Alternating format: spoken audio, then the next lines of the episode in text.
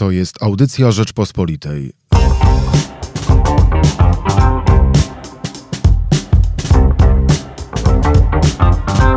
Wywiad z prezesem.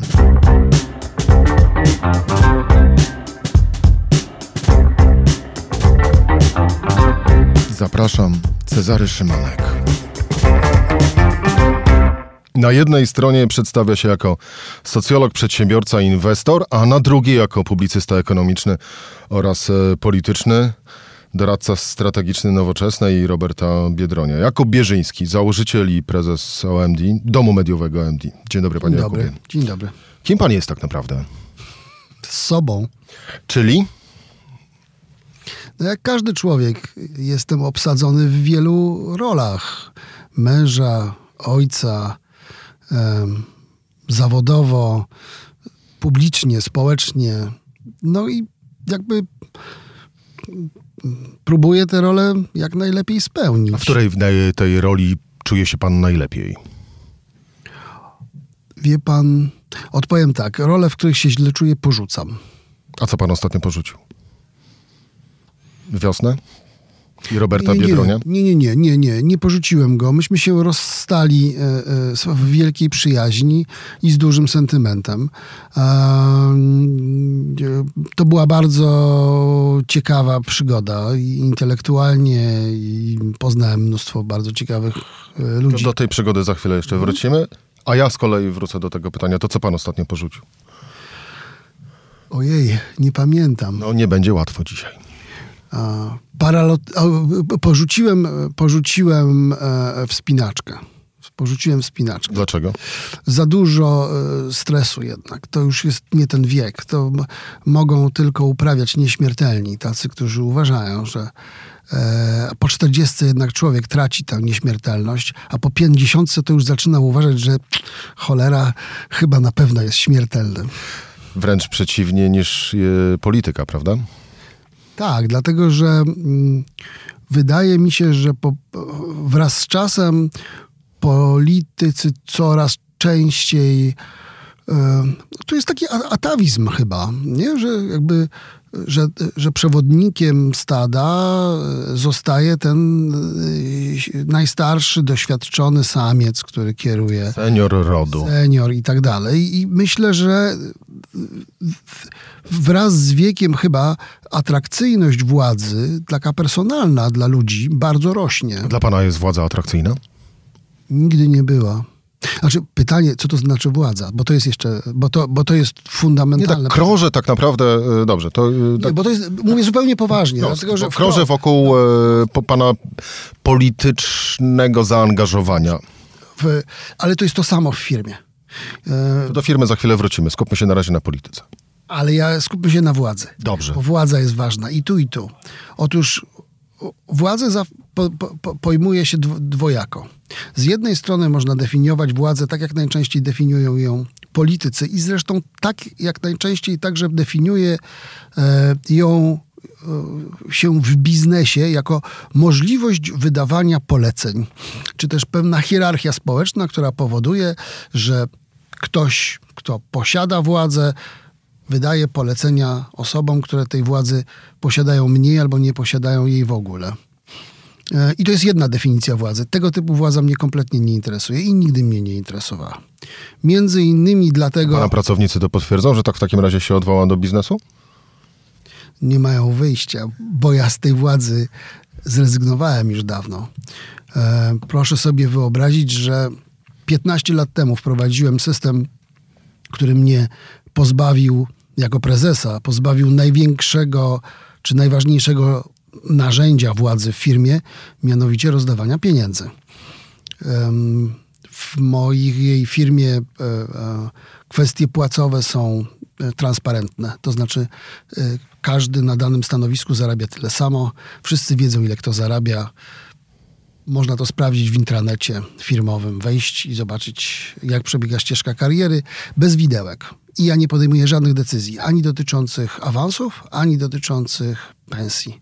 Dobrze, to- pod tym względem nie mam władzy. Żeby Pozbyłem nie się. krążyć między biznesem a polityką, zostaniemy na razie przy polityce, bo biznesowo też jest e, ciekawie, ale o tym, o, o tym później. To władza polityczna. Ale w polityce tak samo. To znaczy moim warunkiem współpracy i z Ryszardem Petru, y, i z Robertem Biedroniem było to, że nie będę miał żadnej władzy.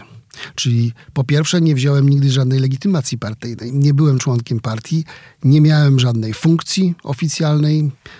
To, co robiłem, robiłem społecznie i nie miałem żadnego formalnego umocowania do tego stopnia, że w momencie, w którym obydwu tych liderów, z którymi współpracowałem, uprzedziłem z góry, że mnie, nawet nie muszą mnie wyrzucać ze swoich partii. Wystarczy po prostu, że nie zadzwonią, nie zaproszą mnie na spotkanie albo nie zapytają o zdanie i, i tyle. To jest bardzo proste. Chce pan powiedzieć, że e, doradzając zarówno Ryszardowi Petru, jak i później e, Robertowi Biedro, Biedroniowi, e, wiadomo, przy każdym tego typu projekcie trzeba zakładać e, wygraną i sukces takowego projektu.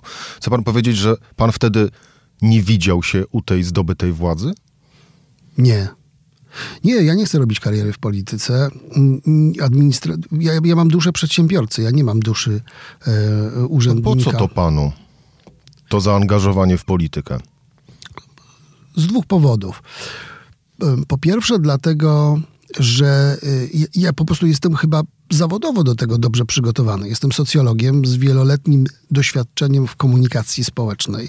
Do tej pory głównie to robiłem na, na polu marketingu, no ale skoro ojczyzna wzywa, a wzywa i miałem zdecydowane takie wewnętrzne poczucie moralnego obowiązku.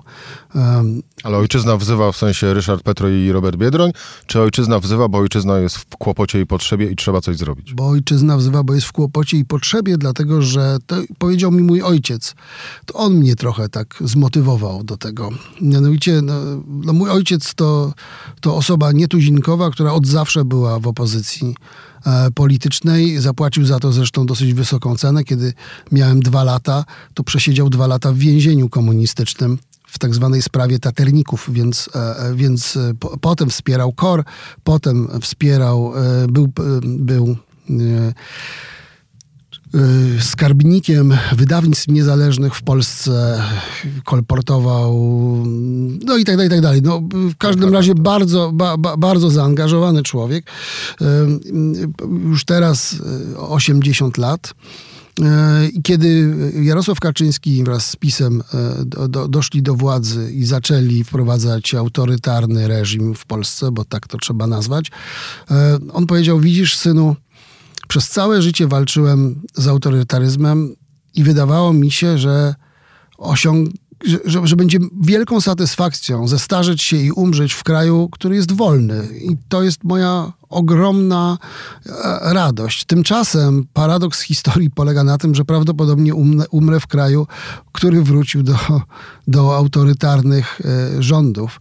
E, I jest mi z tego powodu niezmiernie przykro. Wtedy powiedziałem mu, tato, ja nie wiem, jak to się skończy, ale obiecuję ci, zrobię wszystko, żeby tak się nie stało. No i wziąłem się do roboty. Ale to co, to pan do nich zadzwonił? Do Ryszarda i później Roberta, czy też oni do pana? Ryszard to był przypadek, bo skontaktował nas wspólny znajomy. Dobrze nam się rozmawiało, ponieważ on miał ambicje polityczne, których ja nie miałem.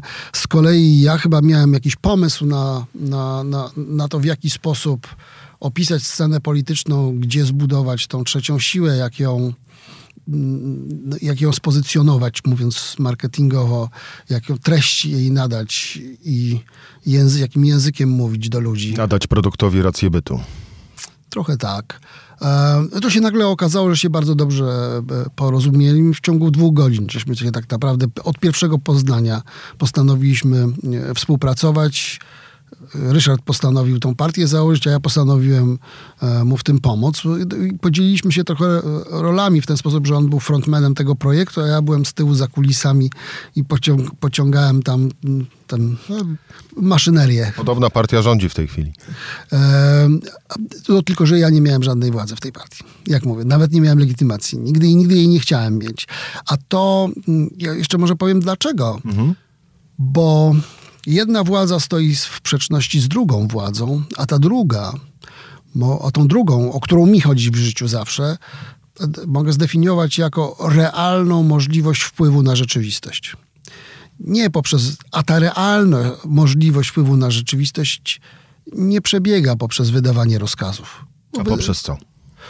Poprzez udzielanie rad, poprzez autorytet, poprzez te, to, że nie, że komuś się uda narzucić własne zdanie, bo to się nigdy nie udaje. To jest, to jest gra. My udajemy, że rozkazujemy, a ludzie udają, że nas słuchają, ale to jest nieprawda, bo to później się wszystko toczy w starych kolejnach. Między innymi dlatego tak trudno w takim tradycyjnym, hierarchicznym modelu władzy zmienić rzeczywistość, bo, ta rzeczywistość się tych rozkazów nie słucha. Natomiast w momencie, w którym ta władza polega na realnym wpływie na, rzeczywist- na, na, na, na ludzi, no między innymi właśnie dlatego, i tutaj ja, ja w firmie, ja w polityce zastosowałem ten sam system, który stosuję w firmie. To znaczy, ja nad ludzi nie, nie, nie chcę mieć formalnej władzy, ja chcę być dla nich autorytetem wtedy, kiedy mają jakiś kłopot, dylemat, decyzję do podjęcia czy problem. Przychodzą do mnie pytać mnie o radę. Mogą tej rady posłuchać. Tak samo przyszedł Robert Biedroń? Tak. Znaczy, Czy to też... nie, nie, nie. To z Robertem Biedroniem była trochę inna, inna historia. Ja, ja powiem tak. Z Ryszardem w każdym razie mieliśmy jeden układ, że ja nigdy nie będę miał żadnej formalnej władzy. Właśnie dlatego. Z dwóch powodów. Pierwszy powód jest taki, że, że to mąci jasność myślenia, czy widzenia, osobiste zaangażowanie, czy też zaangażowanie własnego interesu, czy własnej pozycji, tak? To znaczy, to trzeba mieć dystans do tego, chłodne, intelektualne oko. Nie może być tak, że, że się wychodzi na wiecach, jest się wiecowym e, e, e, liderem, a z drugiej strony ma się zimny, analityczny umysł, który patrzy rzeczywiście i jest w stanie temu, temu liderowi powiedzieć prawdę, jak wypadł, jak wypadli jego konkurenci, e, czy idziemy w dobrą stronę, co ludzie z tego zrozumieli, odczytali. Ja na przykład nigdy nie brałem udziału w żadnych konwencjach partyjnych, ani jednej partii, ani drugiej. I robiłem to celowo, bo ja chciałem widzieć tą partię, czy widzieć ten ruch, widzieć tego litera tak, jak widzi to przeciętny Kowalski poprzez telewizor, e, e, online, gazety, a nie w jakiś bardzo uprzywilejowany sposób. Nie no chciałem co? budować sobie bańki polityczne. Jak pan tak? im mówił, co pan zobaczył, padały trudne słowa? Zawsze to jest trudne, tak? Zawsze to jest trudne, ale znowu to bardzo ułatwia... Jak reagowali? Różnie. No, każdy lubi... Strzelali fochę, mówiąc kolokwialnie? Każdy lubi być chwalony, tak? Każdy lubi, jak mu dobrze wychodzi, każdy lubi odnieść sukces. No jak to jest gorzej, no to jest, to, to jest zawsze zgrzyt. Ale, ale ja w obydwu przypadkach mam wrażenie, że było między nami, między mną i Ryszardem, i mną i Robertem na tyle duże zaufanie, no, że oni to brali za dobrą monetę, że to, że ja, ja, ja im to mówię e, jakby z dobrą wolą, po to, żeby coś poprawić, naprawić i zrobić lepiej, a nie, nie po to, żeby... Nie było, nie było takiej sytuacji pod tytułem ty, Bierzyński, już zamknij się, spadaj, nie chcę mieć z tobą nic wspólnego? To, to, to niesamowite. Znaczy, to rzeczywiście, to mi najbardziej imponowało e, w obu, w, w obu tych, i, i, w jednym, i w drugim. Szczególnie w przypadku Ryszarda, który był podejrzewany o dużą dozę narcyzmu. Zawsze e, to, że on mnie nie wyrzucił przez okno, to jest naprawdę wielkie szapoba, wielki szacunek, bo musiał ode mnie wielokrotnie wiele znieść, a jednak nigdy nie stracił e, jakby to powiedzieć, nie, nie, nie, nie wyszedł z równowagi, nie obrzucił mnie mięsem, nie trzasnął drzwiami, nie obraził się, nie wyszedł. Także naprawdę za to go podziwiam. Robert Biedroń? Też nie. Nie rzucał mięsem. Nie, nie, nie. Robert w ogóle nie, nie, nie, nie, nie przeklina. A, a teraz komu pan udziela rad? Dla kogo jest pan autorytetem? No, nie, dla, dla nikogo. Mam urlop. Już starczy. Wystarczy? Czy, czy, czy jednak jest pan do wzięcia, gdyby na przykład się zgłosił, powiedzmy, Szymon Hołownia? Nie, z Szymonem Hołowniem nie za bardzo... Znaczy, ja muszę współpracować z kimś, w kogo wierzę i w ten... Nie wierzy pan w Szymona Hołownię? Nie.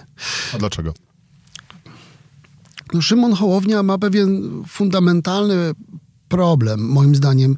Ta kampania przebiega e, nie najlepiej, dlatego że Problem polega na tym, tak? Jeżeli Szymon Hołownia, on jest oczywiście w bardzo trudnej sytuacji, bo on się ustawia w takim, na środku sceny politycznej, która jest bardzo mocno spolaryzowana i bardzo mocno zideologizowana, a on tak próbuje Polaków pogodzić. Niestety robi to w dosyć mało zdecydowany sposób, tak? To znaczy w za dużej ilości kwestii nie ma zdania lub mówi, to zapytam się ekspertów.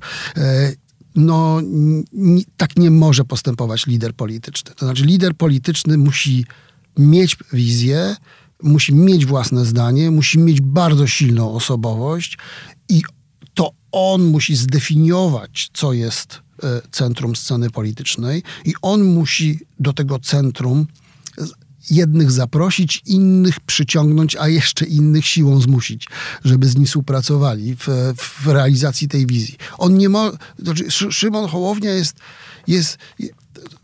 popadł w taką. W taką pozycję bez wyrazu. I to jest moim zdaniem dla niego bardzo niebezpieczne. To jest pierwsza rzecz. A druga rzecz to jest jakby ja światopoglądowo się kompletnie z nim nie, nie, nie po drodze, więc y, niezbyt y, wyobrażam sobie współpracę z kimś, kto nie dzieli ze mną tych samych wartości. Po co? Nawet za pieniądze? Ale ja za pieniądze, że za pieniądze robię biznes.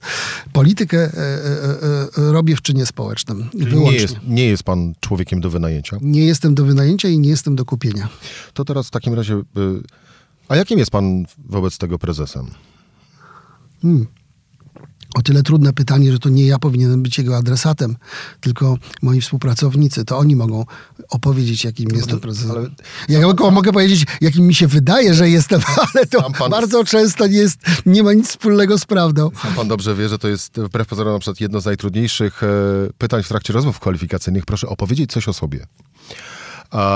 Ale wie pan, ja ostatnio o, o rozmowę kwalifikacyjną miałem 30 lat temu. Ale... Ja bardzo się z tego powodu zresztą Broń Boże, śmieję. Nie, nie chcę pana zatrudniać, ja bo mówię... i tak jest pan publicystą Rzeczpospolitej. A, ale właśnie, jakim jest pan prezesem? Nietypowym. To znaczy, na czym polega owa nietypowość? No właśnie na tym, że ja naprawdę nie mam żadnej potrzeby rozkazywania ludziom. I w związku z tym próbuję oddać wszystkie takie e, atrybuty władzy. A poza tym ja też robię trochę tak jak w polityce. Dlatego mówiłem, mam wrażenie, że, że, że, że jestem osobowością dosyć spójną, dlatego że biznesu paradoksalnie też nie robię głównie dla pieniędzy. Owszem, pieniądze są w biznesie ważne, ponieważ pokazują miarę sukcesu. Trochę tak jak słupki poparcia w polityce. Tak? To jest miara sukcesu. To jest, to, to, to, to jest, to jest, e, e, to tam się szuka odpowiedzi na pytanie, czy ktoś coś robi dobrze, czy źle. No, czy przynosi zyski, czy straty. Natomiast, natomiast ja głównie głównie robię, zajmuję się tym biznesem także dlatego, czy przede wszystkim dlatego, że chciałbym stworzyć wokół siebie taki świat, w który ja wierzę, po prostu świat moich wartości. Stworzyć firmę, która jest skonstruowana według tych wartości i oczywiście kiedy zacząłem to robić, no to bardzo wiele osób mi mówiło, że jestem kompletnym świrem, no wariat, jakiś idealista, to się nie da, to jest niemożliwe. No jak chcesz, jak chcesz ujawnić pensję wszystkich ludzi? Przecież oni się po, po, pozagryzają. Jak chcesz... Zagryzali się na początku, jak pan ujawnił? Nie, nie. Wie pan, to jest tak... Y, problem z pieniędzmi w firmach y, to jest, y, to jest dwojakiego rodzaju. Po pierwsze, to jest oczywiście słoń, w pokoju. Zawsze. Bo to o nim tym się niby nie mówi, ale to budzi największe emocje i wszyscy cały czas o tym szepczą gdzieś, tak? A ile ja zarabiam, a on zarabia, był trzy razy u szefa, pewnie już wy, wy, wyszarpał więcej, to ja też muszę iść i tak dalej, i tak dalej. No proszę sobie wyobrazić, że ja od 15 lat nie przeprowadziłem żadnej rozmowy na temat podwyżek, ani awansów, ani pieniędzy w firmie. W ogóle ten problem mnie nie dotyczy. Jakie to jest wyzwalające. Ile, ile czasu ja mogę teraz poświęcić naprawdę na pracę, a nie na użeranie się. Ale nie dotyczy, bo zrzucił pan i scedował tego typu rozmowy na innych? Nie. Po prostu jest po prostu to opisałem, jakie są reguły gry i według tych reguł gry wszyscy gramy i koniec. Nie ma, nie ma indywidualnych negocjacji. Co jest oczywiście, ma swoje dobre strony i złe strony. No, dobrą stroną jest takie, że uwolniłem, nie wiem, jedną trzecią zasobów firmy, która już nie myśli o słoniu w pokoju, tylko myśli o tym, e, jakby co zrobić, żeby to, co się robi, było lepiej. Ale... No i dobra strona również jest to, że właśnie unika pan już e, rozmów o podwyżki. Tak. A zła strona jest taka, że, że, że, że nie mam żadnych narzędzi, żeby y, jakby jeżeli ktoś zdecyduje się odejść, to nie mam żadnych narzędzi, żeby go zatrzymać. Jeżeli widzę kogoś bardzo utalentowanego na rynku, to nie mogę go przekupić. No bo jeżeli zrobię jeden wyjątek i nagle ktoś dostanie więcej pieniędzy niż wszyscy inni na tym samym stanowisku... To system się rozsypie to, to, bo ten system jest oparty wyłącznie na mojej osobistej wiarygodności. Jeżeli ja go popsuję, to nikt mi już nie zaufa i się wszystko rozsypie i będzie katastrofa. Więc, e, więc to jest duża odpowiedzialność. To jest tak, że oczywiście wyzba, wy, jakby pozbycie się formalnej władzy też w, w, ponieważ ja bardzo dużo deleguję odpowiedzialności. To jest trochę tak w, w folwarcznym systemie e, zarządzania, tak? Ten prezes podejmuje wszystkie decyzje w, za, w, w, w, w, formie zarządzania, której ja, ja realizuję, czy próbuję realizować, ja nie zajmuję się podejmowaniem decyzji.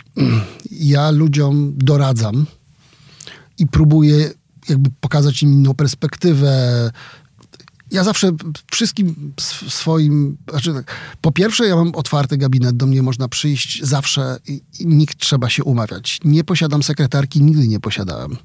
E, nie, swój kalendarz prowadzę sam, telefony wykonuję sam. Piszę na maszynie lepiej niż wszystkie e, scenotypiski, bo bezwzrokowo, także do Rzeczpospolitej. Napisanie te, tekstu do, do gazety zajmuje mi w związku z tym około godziny. Tak? To, to jest, bo ja po prostu umiem pisać, to znaczy umiem pisać tak jak, tak jak sekre, wy, wykwalifikowana sekretarka, bo nigdy, tak, nigdy jej nie chciałem. Mam przeszklone drzwi do gabinetu, żeby wszyscy wiedzieli, czy mogą do mnie przyjść, czy nie. Po to właśnie, bo ja zawsze, ja wszystkim mówię, ja jestem dla was, nie wy dla mnie. Ja dla was jestem. Ale trochę to takie wygodne, bo z drugiej strony mówi pan, ja tylko doradzam decyzje podejmujecie wy. Więc co, jak zostaną źle podjęte decyzje, to, to co? To wyciąga pan wtedy wobec nich konsekwencje, czy wobec siebie, który źle doradził? Po pierwsze, jeżeli ja... W całym tym modelu jedno nie ulega żadnych wątpliwości. Niezależnie od tego, kto podejmuje decyzję i niezależnie od tego, kto doradza dobrze czy źle, to ja zawsze ponoszę odpowiedzialność. Ja jestem współwłaścicielem tej firmy, jestem prezesem zarządu i cała odpowiedzialność za wyniki e, spoczywa na moich ramionach. Tylko problem polega na tym, że ja uważam, że ludziom można i należy pozwalać robić błędy. Po pierwsze, dlatego, że ja sam nie jestem wolny od błędów i też je robię, a po drugie, dlatego, że na błędach się bardzo wiele uczymy. W związku z tym problem polega na tym, jeżeli ktoś drugi i trzeci raz zrobi ten sam błąd, no to znaczy, że mamy problem systemowy, bo się nie uczymy. E, natomiast, natomiast błędy się zdarzają każdemu. Ja też, po trzecim pan zwalnia? Ja w ogóle nie zwalniam. Nie, nie mam takiego po, nie, nie, nie, mam takiego powodu, dlatego że jak mówię, jeżeli coś nie pójdzie zgodnie z planem, okaże się, że popełniliśmy, podjęliśmy złą decyzję, to po pierwsze rozmawiam z ludźmi na ten temat. Po drugie, nigdy nie robimy e, szukania winnego. Nie ma, nie ma e, polowania na czarownicę, bo to jest kompletnie bez sensu, tak? Bo ja chcę, żeby ludzie mieli odwagę podejmować decyzje na przyszłość. Jeśli, jeśli ich ukażę za błąd, to nigdy już nie będą podejmowali decyzji, bo mi się to nie będzie opłacało. Po co? Po co się narażać, tak? To zrzucą z powrotem wszystko na mnie. A ja po pierwsze nie wiem wszystkiego najlepiej. To już jest duża firma, 250 osób, pół miliarda obrotu. To nie jest tak takie proste znać się na wszystkim. Ja się na wszystkim tak dobrze nie znam. E, I uważam, że mam ludzi, którzy znają się ode mnie lepiej na tym, co robią. Tak? Ja jestem ra raczej po to, żeby koordynować tą ich pracę, wyznaczać strategię, ale też to wszystko to ciekawe. Proszę sobie wyobrazić, że ta firma zarządzana jest w ten sposób, że wszystkie główne decyzje są podejmowane na zarządzie, który nie jest formalnym zarządem, tylko to są jakby kierownicy, dyrektorzy. Spotykamy się co w poniedziałek, co poniedziałek o 10 i tam dyskutujemy na różne rzeczy i podejmujemy decyzje przez aklamację, w tym sensie, żeby dyskutujemy tak długo, aż się przekonamy. Ostatnio przez pół roku dyskutuję z nimi właśnie zmiany reformy systemu wynagradzania ludzi. Ale to nie ja podejmuję decyzje, ani nie oni podejmują decyzje. Wspólnie podejmujemy decyzje. Jeżeli to jest trudny temat, jak na przykład zmiana wynagradzania 250 osób w, w transparentnym systemie, gdzie Chodzi o to, żeby nikt się nie obraził, żeby to było uczciwe, żeby nie przepłacać, żeby firma nie zbankrutowała. Z drugiej strony, żeby ludzie zarabiali uczciwe pieniądze. A zarabiają pana uczciwe pieniądze? Staram się, tak. Staram się, żeby zarabiali między 5 a 10% więcej niż odpowiednik średnia na rynku. Prowadzimy jako Stowarzyszenie Agencji Reklamowych tego typu monitoring i ja te dane u siebie w firmie upubliczniam, żeby każdy widział, jakby jak się ma jego płaca do, do, do, do rynkowych średnich, po to, żeby się nie czuł w jakikolwiek sposób yy, yy, wykorzystywany. Bo pana, to... pana płaca w intranecie jest upubliczniona? Moja praca w intranecie, Płaca. moja płaca w intranecie do tej pory nie była upubliczniona, ale zostanie upubliczniona w już. tej rozmowie. Tak, tak, tak. Ja nie, nie mam zamiaru jej ukrywać. Znaczy, tak. To, to, No to już, to dokończmy. Ile zarabiam? Nie, nie, bo powiedział... Nie, nie, mogę powiedzieć. Nie, nie, dżentelmeni o pieniądzach nie rozmawiają. E, nie mam takiej, takiej śmiałości, bo powiedział pan, że zostanie upubliczniona już. Przerwałem panu, więc już kiedy? Już za dwa tygodnie. Już za dwa tygodnie. Bo E, przy okazji tego nowego systemu płac chcę także skorzystać z okazji i upublicznić własną. To oczywiście o tyle. milioner z pana? Yy, czy zarabiam milion złotych? Nie, nie, nie. nie. W skali roku? Nie, nie. Nie, nie. Y, Znaczy, odpowiedź na to pytanie i tak, i nie. Z pensji? Nie, bo ja jestem zatrudniony na pensji normalnie y, prezesa za, zarządu tej firmy No dobra, to ile? i 50 tysięcy brutto miesięcznie. Miesięcznie. Tyle. Plus dodatki. Nie, nie, to jest moja pensja, ja tyle zarabiam. Natomiast y, milion tak, w formie dywidendy. No bo jestem udziałowcem firmy, jedna 30% jej wartości, jej, jej mm, własności należy do mnie i z tytułu własności. I zbudowałem ją w zasadzie sam 30 lat temu, więc pobieram dywidendę. I to, to są, tak, to są poważne pieniądze, no ale to jakby, to, nie, nie, to jest niezależne od mojego stosunku pracy. To połączmy teraz obydwie rzeczy.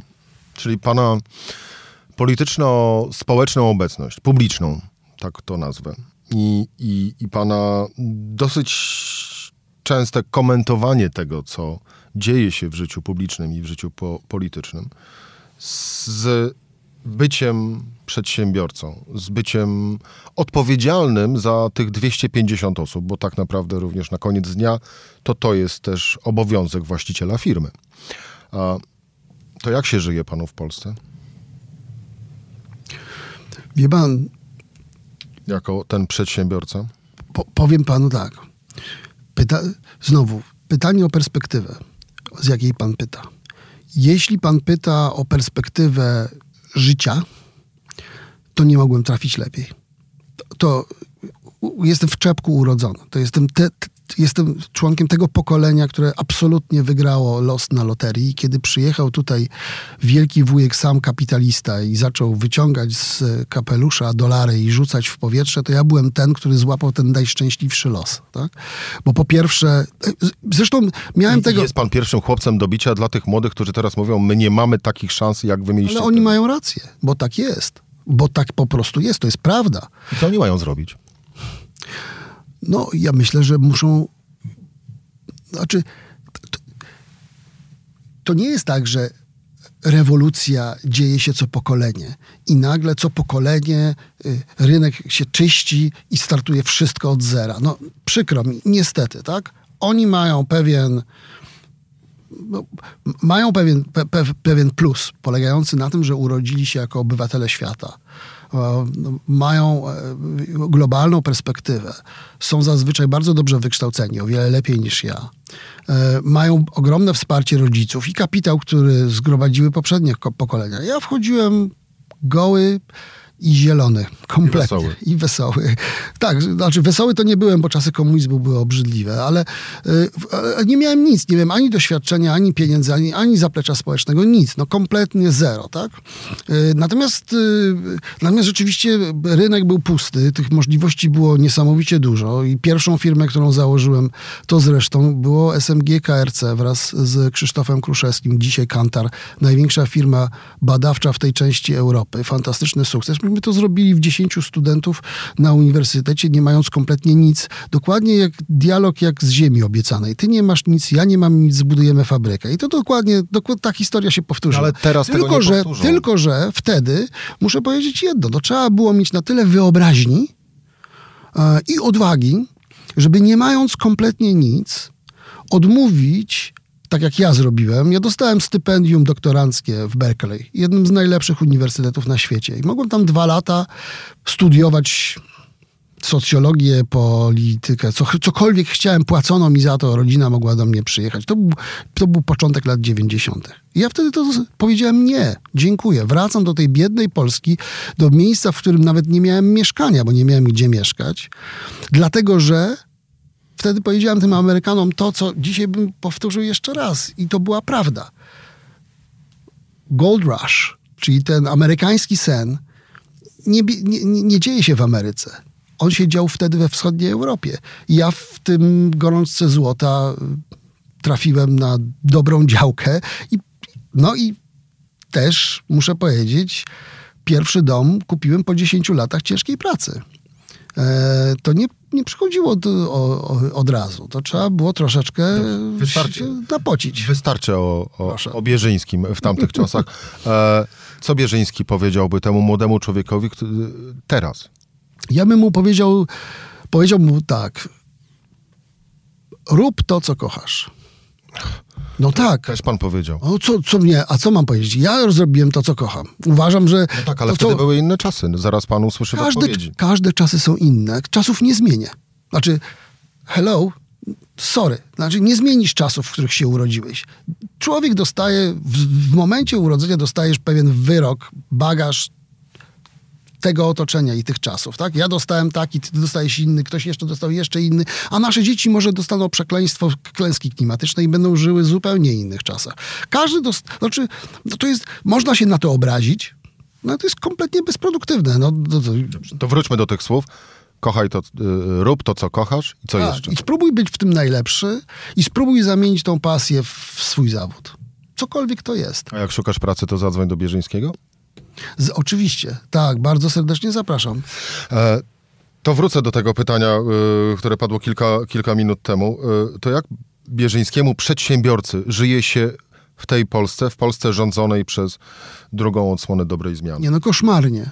To jest, y, to jakby, ja, ja, ja, znaczy to jest tak, codziennie się duszę. Mam wrażenie, że jestem oblewany wiadrami kłamstw i pomyj.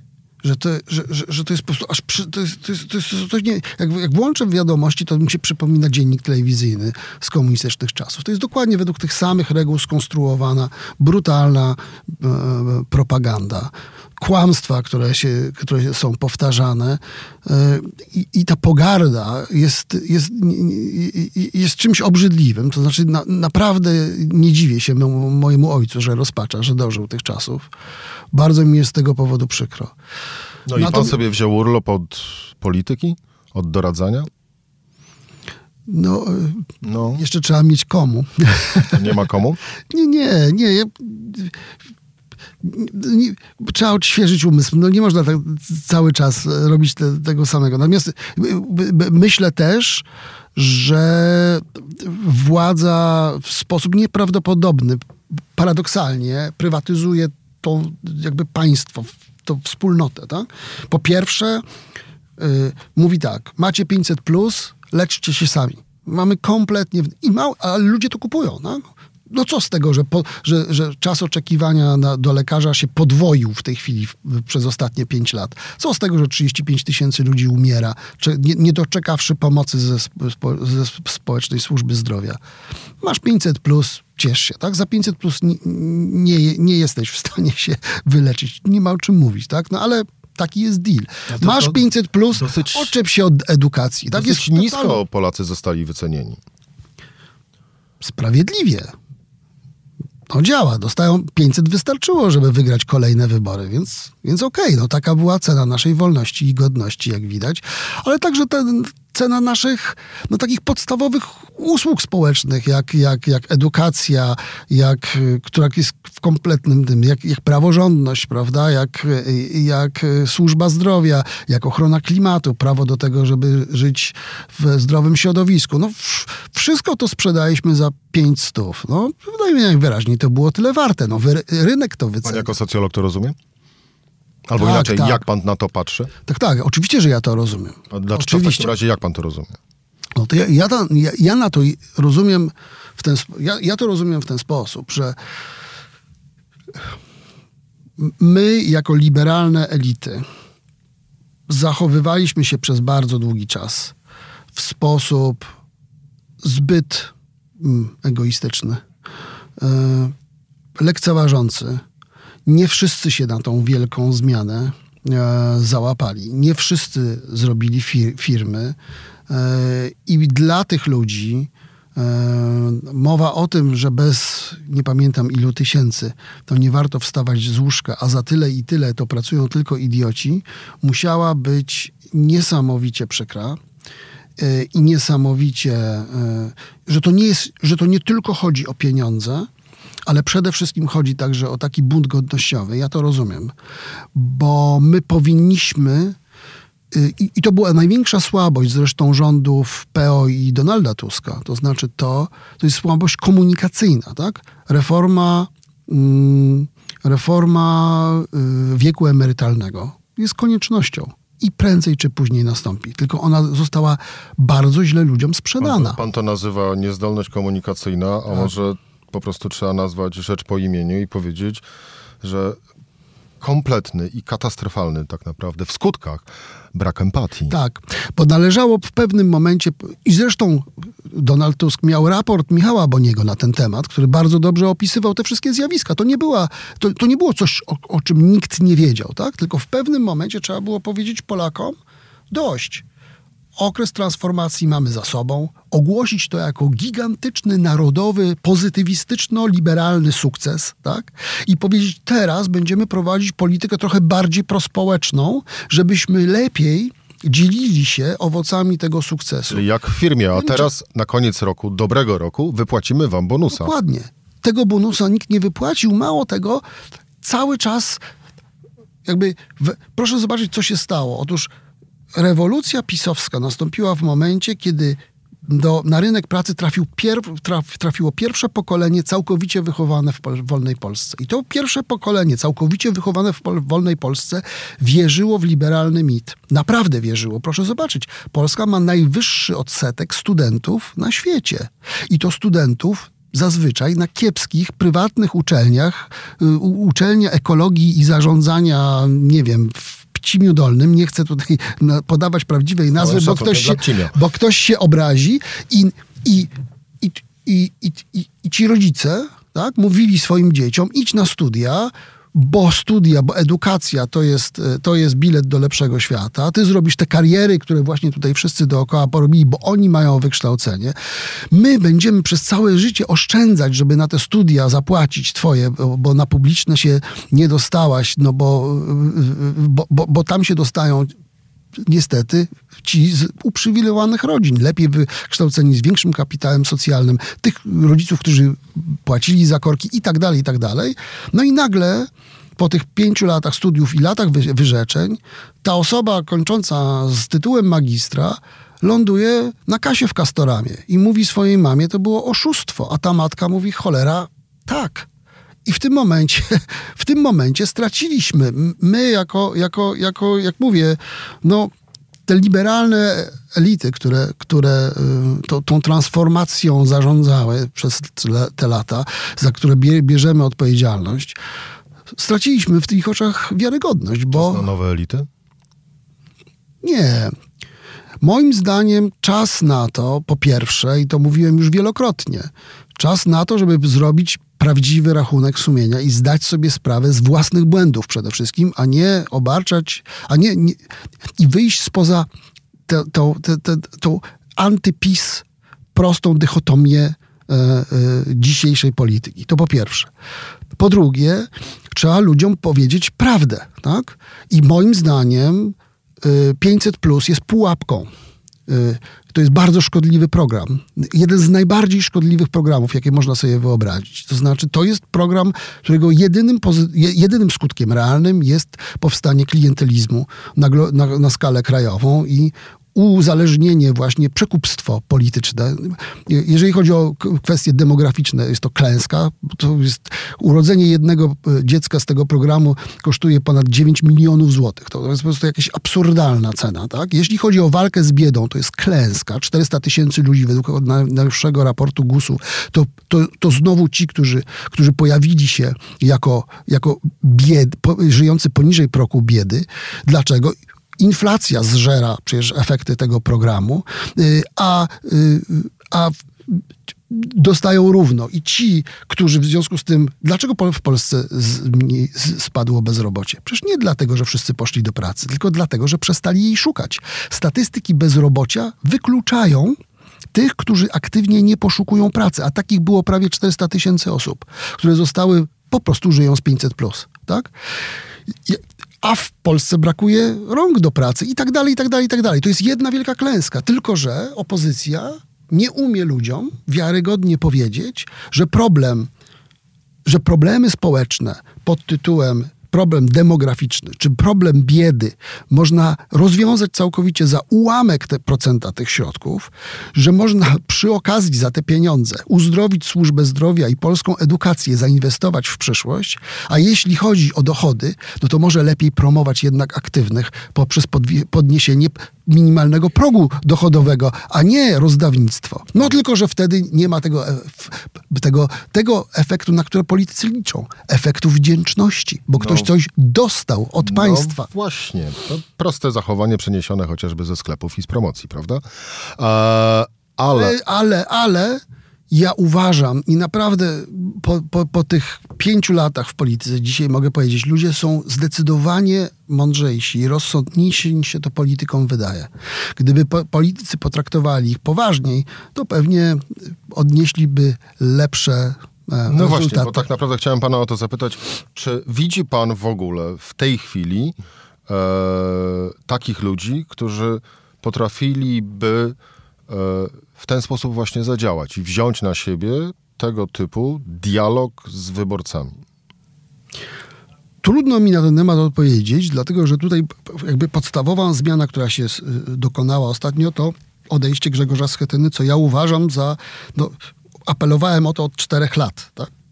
Uważam, że i, i, już się zmieniła polityka Platformy Obywatelskiej, Bogu dzięki. No proszę zobaczyć, przecież do tej pory Platforma Obywatelska nigdy nie odważyła się głosować za ochroną praworządności w Polsce w Parlamencie Europejskim. A sześciu posłów, którzy głosowali za, zostało, zostało e, ukaranych e, dyscyplinarnie we własnej partii. No to przecież to jest, to jest dowód najwyższego tchórzostwa i kompletnego koniunkturalizmu. No, Dobrze, panie Jakubie, są tacy dzisiaj ludzie? już, dzisiaj już głosują, głosują za. Bogu dzięki. Widzi pan takich ludzi? Robert Biedroń na pewno jest taką osobą. Znaczy, na pewno uważam, że to jest osoba, która, która ma swoje przekonania, wierzy w to, co mówi yy, i myślę, że yy, z ludźmi rozmawia szczerze. Tak? Tu akurat się różnimy, jeśli chodzi o 500+, bo, bo, on, bo on jako socjalista yy, popiera ten program, ja nie, no ale to każdy ma prawo do swoich osobistych wyborów. Mam nadzieję, trudno mi w tej chwili wskazać kogoś w Platformie Obywatelskiej, który na poważnie taki dialog mógłby podsunąć. W pewnym momencie Joanna Mucha zaczęła mówić ludzkim głosem. Krótko trwał ten moment, ale, ale był dobrze słyszalny. E, mam nadzieję, że po ustąpieniu Grzegorza Schetyny i wybraniu nowego, nowego przewodniczącego, tam też się zacznie jakiś intelektualny ferment i może ta partia takiego lidera wyłoni. I ostatnie pytanie. Przed wyborami prezydenckimi wróci pan do doradzania w, do, w, w świecie polityki? Nie mam na razie takich planów. Na razie. Na razie mówił Jakub Bierzyński, założyciel i prezes e, OMD. E, całkiem dobry kandydat na polityka w sumie. Nie, ma, nie myślał pan kiedyś o tym? Powiedziałem, mnie władza nie interesuje. Ja Jestem antytezą polityka, jeśli można tak powiedzieć. Jakub Bierzyński, dziękuję bardzo. Dziękuję bardzo. To była audycja Rzeczpospolitej. Wywiad z prezesem.